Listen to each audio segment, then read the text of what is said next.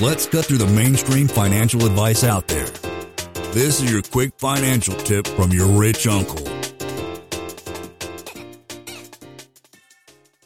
So I'd like to point out for the folks, like, in this lens of diversification, right? Like, Quentin and kind of myself, we're considered operators, which you guys are not. You guys listening are mostly passive investors. And I think of operating, we eat our own cooking. We're going to be heavily into our product. For Quentin, that's going to be up in Ontario. For me, that's going to be apartments that I run. I personally feel like I'm in like 80% of my own stuff.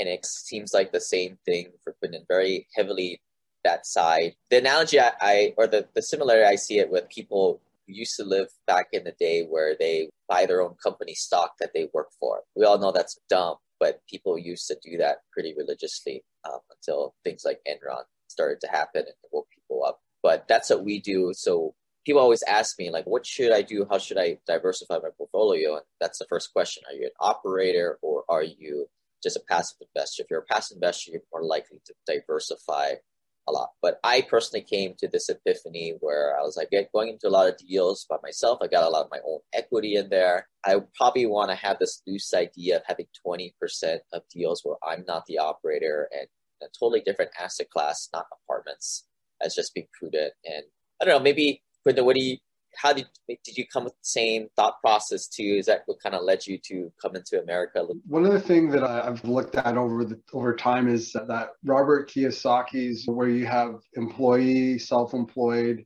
business owner, investor. And so for me, I'm trying to focus on that right side. In Canada, I'm the business owner. In the US, I'm the investor. That's the way that I see myself. And by doing that, I'm able to use my experience in the asset class as a way to get involved in different projects down there. I'm also learning how to do the stuff, right? Like, it's also part of me. I enjoy learning all the time, but I'm able to see what the projects are like. And then I can look at different projects and invest in different projects that I want to. And yes, I can diversify across different projects, but at the same time, like, my concern is that I'm not a big enough player in a particular project in order to affect change in that project. Whereas here I'm an operator. If something needs to change, I'm going to make it happen. That's my role. That's my, I make things happen. I make no's into yeses, right? In a project where I'm a small player, I don't have the ability to do that.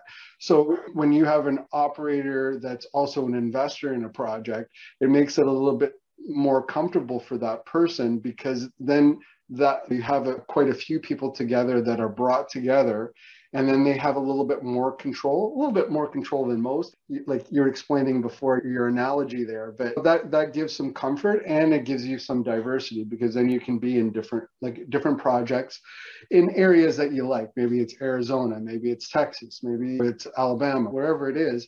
That gives you still that geographic diversity. But for me, like, I'm getting into being the more of the investor side of things rather than the business owner side of things. Yeah, if you're used to driving your car and your family around all the time, it's nice to get into an Uber once in a while and just relax and play with your phone and enjoy the scenery outside. But for some people, it's very difficult to turn it off. Oh yeah, my son just started driving, so now I'm in the passenger seat, and it's not like being in an Uber. I'm like, ah. You're conscious to what the heck is happening, the nuances that are going on behind the scenes when a certain message comes out. But then, I don't know, I do this. I kind of enjoy it, like I've been in deals, and we'll talk about this at the end. I've been in deals as a passive that haven't gone as smoothly, and things have blown up. And I find it as entertaining being on the other side to just being a passive investor on that. Lane is not a lawyer, CPA, but the dude did quit his engineering job and now owns thousands of rental properties. Learn more about the secrets of the wealthy. Join our community at thewealthelevator.com/club. And if you're looking for a longer form podcast, also subscribe to the Wealth Elevator podcast.